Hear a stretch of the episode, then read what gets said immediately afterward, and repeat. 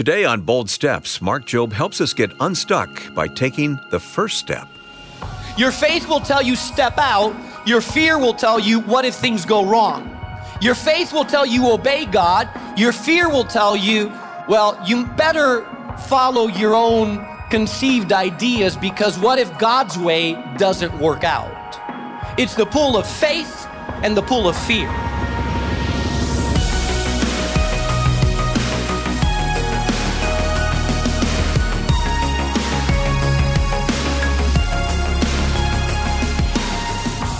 Welcome to Bold Steps with Mark Jobe. Mark is senior pastor of New Life Community Church in Chicago, and he's also the president of Moody Bible Institute. This series, Unstuck, has been a great series, Mark, and we've reached the finale here today. What's ahead?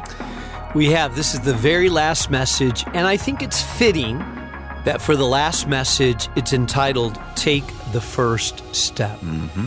And in this message, we're going to tackle the topic of as you get out of the cave, there has to be a first step out. And usually it's a bold step, it's the beginning of a journey, but there's got to be a step that you know you've taken. It's a significant one, and we're going to talk about it in this message. Let's take this bold step together. Here's Mark.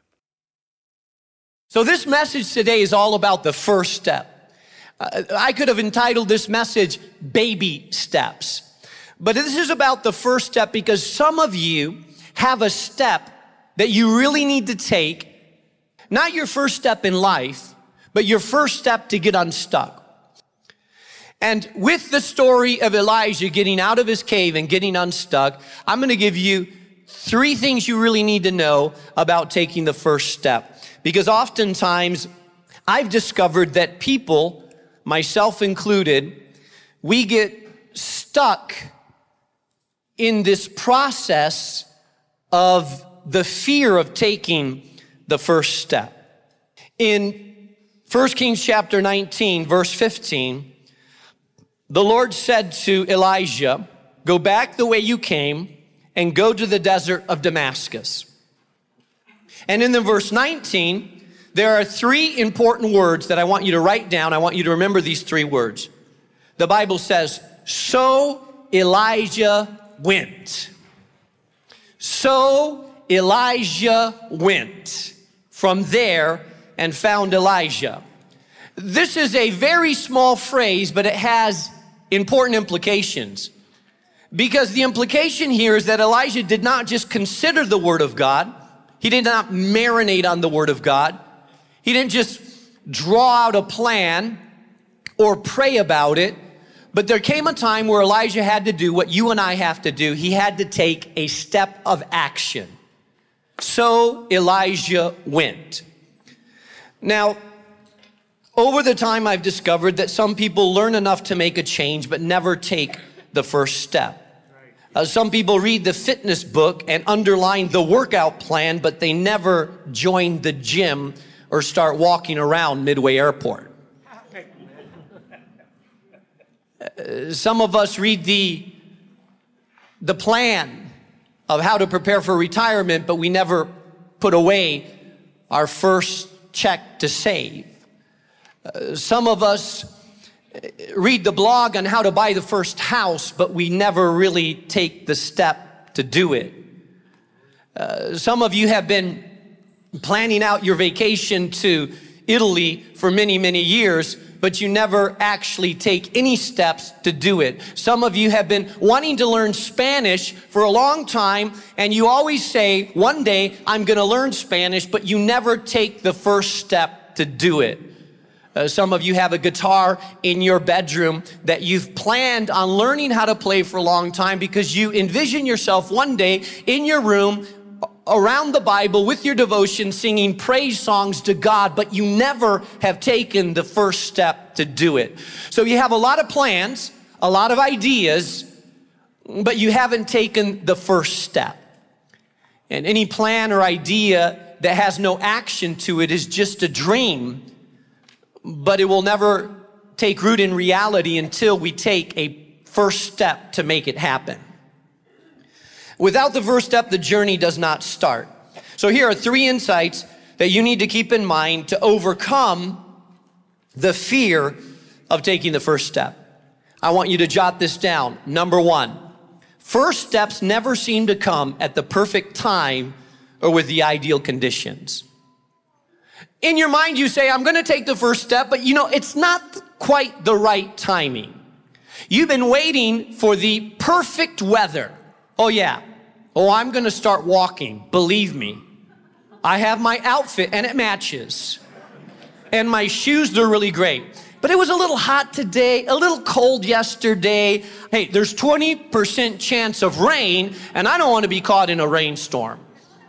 It never seems to be quite the right condition. I'm feeling a little sluggish today. I have to get up early tomorrow. There's some new neighbors that moved in the block. They may see me. I don't want them to see me this way. There's never the ideal time to start. There's always an excuse when you're looking for an excuse. And some of us have been making excuses about taking the first step for a long time because it never seems quite like the right time or the ideal condition. I think of the story in scripture of a man by the name of Naaman. Naaman was a military commander that ended up having leprosy. You'll find this story in 2 Kings chapter 5. He knew that he had a problem on his hands, and he knew that he needed a solution that he could not find in the natural, so he went to the supernatural. And through a little servant girl that lived in his house, he discovered that there was a man of God the successor of Elijah, whose name was Elisha, that had the power to heal. And so he took his entire patrol with him and he traveled to see Elisha.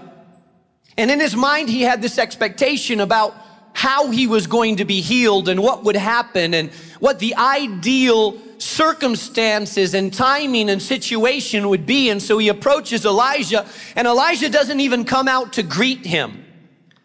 The Bible says that Elisha said to him, I want you to go to the river Jordan and I want you to dip yourself in the river seven times. And so Naaman was mad about the solution that the man of God had offered. And the Bible tells us that he became angry.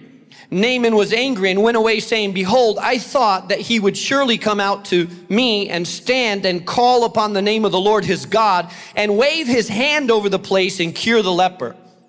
Are not Abana and Pharpar, the rivers of Damascus, better than all the waters of Israel? Could I not wash in them to be clean? So he turned and he went away in rage. You see, the prophet had said, God is asking you to go and dip yourself in the river for seven times. He had to take a step in order to experience his healing. But he didn't think the circumstances were ideal. He thought that the river in Israel was dirtier than the rivers that he had come from. He was unwilling to take a step because it just didn't seem like the right timing and the right situation, and it was dirty and he had to do it seven times and his soldiers would be looking at him. It wasn't the right time. It wasn't the ideal conditions. And so he refused to take the first step until people around him talked him into taking the first step. Now, some of you have had good friends, mature believers in Jesus that have been telling you what, I, what I'm trying to tell you right now, and you've been ignoring their voices. How many of you know that sometimes we need to listen to some good, godly counsel around us?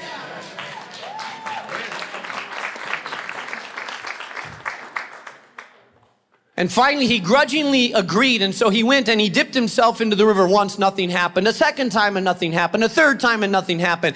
And the seventh time, when he came out, suddenly what God had told him to do resulted in the cleansing of his leprosy because he had to take the first step of obedience.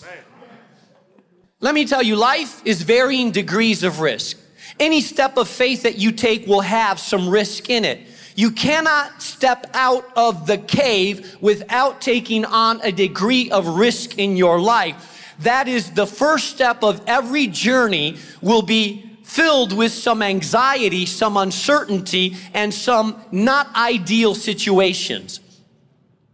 Think about Elijah for a second. God was asking Elijah to step out of the cave and go back to the place where people were looking to kill him. That was not ideal.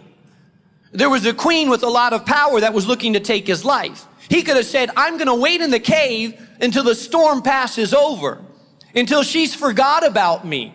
But God said, no, I know it doesn't seem like the ideal time, but there will always be an excuse for you to stay in the cave that you're in. I want you to take the first step, Elijah. Number two, not only are most steps not in perfect conditions and not always the ideal timing, but the first step involves moving in our greatest faith towards the center of our greatest fear. Elijah, do you remember why Elijah ran to the cave? Because he was afraid. Now, God was telling him to walk out of the cave and go back to the place that he was most afraid of. God was asking him to stir up his greatest faith to step towards his greatest fear. Faith and fear are the two polarizing effects that influence and tug you one direction or the other. Your faith will tell you step out. Your fear will tell you what if things go wrong. Your faith will tell you obey God. Your fear will tell you, well, you better follow your own conceived ideas because what if God's way doesn't work out? It's the pull of faith and the pull of fear. Let me give you a picture that I think will help you in this. Elephants are trained a certain way. If you've gone to a circus, you've seen these huge two ton animals that respond to the commands of a trainer that's much smaller than them. But you will notice if you watch one of these animals that they have normally a shackle around their foot. And at the end of that shackle, there's a stake that's put in the ground. And these two ton beasts stay shackled to a stake that they could easily just with one move of their foot pull out of, but they stay put bound by that shackle because they've been trained to believe that they cannot break from the power of that stake. Now, how, how does that happen? Well, you see, when a elephant is young, the shackle is placed on their leg to a very deep, strong stake. And that young little baby elephant tug and they pull until their leg is bruised and it hurts them to pull. And they start realizing no matter how much I pull, no matter what I do, I cannot break free from this state. So after a while, that baby elephant gives into the thought that they can never break free from the state that is holding them. As they get older, they stop trying to break free. And a two ton elephant can be held by a small stake because they don't try to take the first step to freedom because they have been conditioned to believe that they can never break free. Once this elephant accepts the limitation imposed on him, it becomes a permanent belief in his life. He lives his life thinking the stake is stronger than I am. Some of you are here today and you've been trapped. I don't know what experience has trapped you. I don't know what conditioning as you grow up has kept you trapped, but some of you are here and you feel I can never break free. You have been conditioned to believe that I am bound forever, that I can never break free, that this will always be this way, that I can never set myself free from this that has bound me. You've been conditioned to believe that shame will always be guiding you. You've been conditioned to believe that the cave is your destiny. And so some of you have stopped trying to break out of the cave. But I'm here to tell you, there has to come a moment in time where we open up the blinds, we let the light come into darkness, we let the light of God invade that which is deceptive and lying. The lie is exposed. I'm here to tell you today that by the power given to you in the power of the Holy Spirit and in Jesus name, that you have power to break out of everything that is holding you back that is not of God, that there's not a power on earth that can hold you back from what God has called you to. You have been called to freedom, not to the cave. I'm here to tell you that there is nothing that can hold you if God indwells you and sets you free. That's what I'm here to tell you. I'm here to tell you that you need to take the first step and believe God that you can take that first step. The enemy keeps us bound with fear. The Bible tells us that God has not given us a spirit of fear, but of power and of love and of a sound mind. Elijah's greatest fear was the fact that he would have to go face Jezebel, and that's exactly where God sent him. God said, I want you to go towards Jezebel. I want you to go back to the place that you ran from. I want you to face it. I want you to see it. I want you to stand under the pressure. I want you to know that what you fear the most, you can face with the power of God. Your greatest faith has to tackle the center of your greatest fear. I'm reminded in scripture of the story of a woman in Luke chapter 13.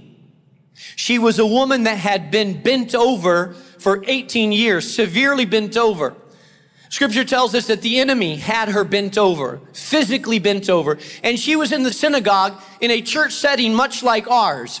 And in Luke chapter 13, Jesus walks into that synagogue and he says, And behold, there was a woman who had a spirit of infirmity for 18 years, and she was bent over and could in no way raise herself up. But when Jesus saw her, he called her to him and he said, Woman, you are loosed from your infirmity. This woman's greatest fear, because she was bent over and deformed, had to be the ridicule and shame that she would face as other people looked at her weakness. And Jesus called her out of the crowd, did not let her hide in the back, but he called her forward and she had to take a first step towards Jesus. She had to face her greatest fears with her strongest faith in order for Jesus to touch her. And the Bible tells us that Jesus put his hands on her and immediately she was made straight for the glory of Almighty God because she allowed her greatest faith to overcome her greatest fear. Proverbs 3, 5, and 6 says, Trust in the Lord with all your heart. Don't lean on your own understanding. In all your ways, acknowledge him, and he will make your path straight. Uh, to take your first step, you have to say, God, I'm going to trust you my greatest faith will overcome my greatest fear because I trust you more than I fear my greatest fears. Number three, your first step forces us to cross lines that we cannot easily uncross. If that's even a word, I'm making it up today because I'm preaching. When you take a first step, you step out of a door and the door closes behind you, oftentimes you can't get back in, but that's exactly what you want. You see, the reason we don't take first steps is that we know that once we've taken that step, it's hard to go back. You call that person up and say, I need to talk to you. You know that now they're going to say, all right, now, uh, what do you want to talk about? And it's hard to backpedal out of that conversation that you've already started. You tell your boss, I need to talk to you because you're not going to lie for them anymore. And even if they fire you, you're not going to keep lying and be deceptive. And now you say, I need to talk to you about something that's very important. You've taken the first step. Now it's hard to go back when they say, okay, now what do you want to talk to me about? It's hard to say, well, you know, I, I don't really like the color of the carpet. No, no, no, this is something important you, you said you want to talk about. When Peter jumped out of the boat to follow Jesus, it was hard to get back in the boat because he's already taken the first step. And most of us understand that what makes us tremble in fear is that we think, well, what if I take this first step and then I, I need to return? Well, you need to know if you take a first step of obedience, you're going to have to trust God for the journey because there is no turning back. You're crossing a line to go forward. You're getting out of the cave and not going back. You see, Elijah stepped out of the cave and re-entered the territories he had run from. There was no turning back. He was leaving the safety and the protection of the cave to go to the uncertainty of the threatening of his life in the territory of Ahab and Jezebel. When Elijah stepped out of the cave, he approached Elisha, inviting him to become his successor. He could not undo that. Once he had gone there, it could not be undone. And I love the fact of how Elijah calls Elisha. when Elijah, the prophet, went out of his cave, he went to find a successor. And I love this. In 1 Kings chapter 19, the last verse of this chapter, the Bible says, So Elijah, Elisha, the apprentice who was calling, he was a farmer, Elijah the prophet went out of the cave and found a farm boy whose name was Elisha. And it says, So Elisha left him and went back and he took his yoke of oxen and he slaughtered them and he burned the plowing equipment to cook the meat and gave it to the people and ate. And then he set out to follow Elijah who became his servant. Now, I don't know if you count that. But once Elijah called Elisha, Elisha said, I'm going to go and he slaughtered the oxen and he burned his plow. So even if he wanted to go back to farming, he couldn't go back because he slaughtered the cow and burnt the plow. I didn't even plan that rhyme there, but I want you to notice that. slaughtered the cow and burnt the plow. You see, there's no turning back. He couldn't go back to farming. He burned his equipment and he slaughtered his livelihood because he believed there's a call of God. There is no turning back once you've crossed the line, and that's what we're afraid of. God wants this commitment that says, okay, God, now I'm trusting you. Lord, what if I leave this relationship that I've been in for three years? And I know we have sex on the weekends. And I know this man doesn't really, he's not a man of God and doesn't want to really marry me in the end. And I know it's probably not the relationship that you want, but at least I'm in a relationship. And if I step out of this relationship, God, I'm going to be single when all my friends are getting married. And what if I end up alone, Lord? And, and what's going to happen? Lord, I'm not sure I want to step out of this relationship because what, what if I never find the ideal person? You got to step out and you got to trust God. You got to let go of your old security, the cave that you're in, and say, God, I'm going to walk believing your word, that your way is better than my way, that your path is higher than my path. I'm going to trust you, Lord. Even if it gets hard, I'm going to still trust you, God. That's taking a first step.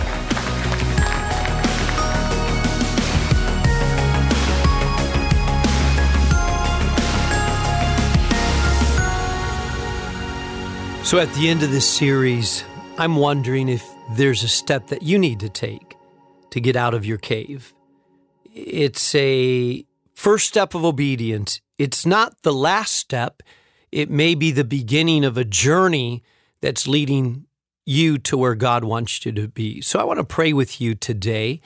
But I believe there are some first steps that need to be taken. Maybe some of you need to finally pick up that phone and call a marriage counselor because you know that unless you get help, your marriage is not going to survive. Maybe you need to pick up that phone and call a rehab center because you know that you've been postponing going to a rehab center to deal with your addiction for a long time. Maybe you need to pick up that phone and finally call that son or daughter of yours that the relationship has been rocky and you need to initiate initiate the beginning of a healing of that relationship. I don't know what step it is for you, but if you have been stuck and God is calling you out of the cave, I know the first step is not an easy one. So let me pray. Father, I pray for that man, that woman that is just standing at the edge of the mouth of that cave Lord, some of them have been in that cave for a long time. It feels daring, difficult, challenging to take that first step. But I pray, God, that you would push them beyond paralysis.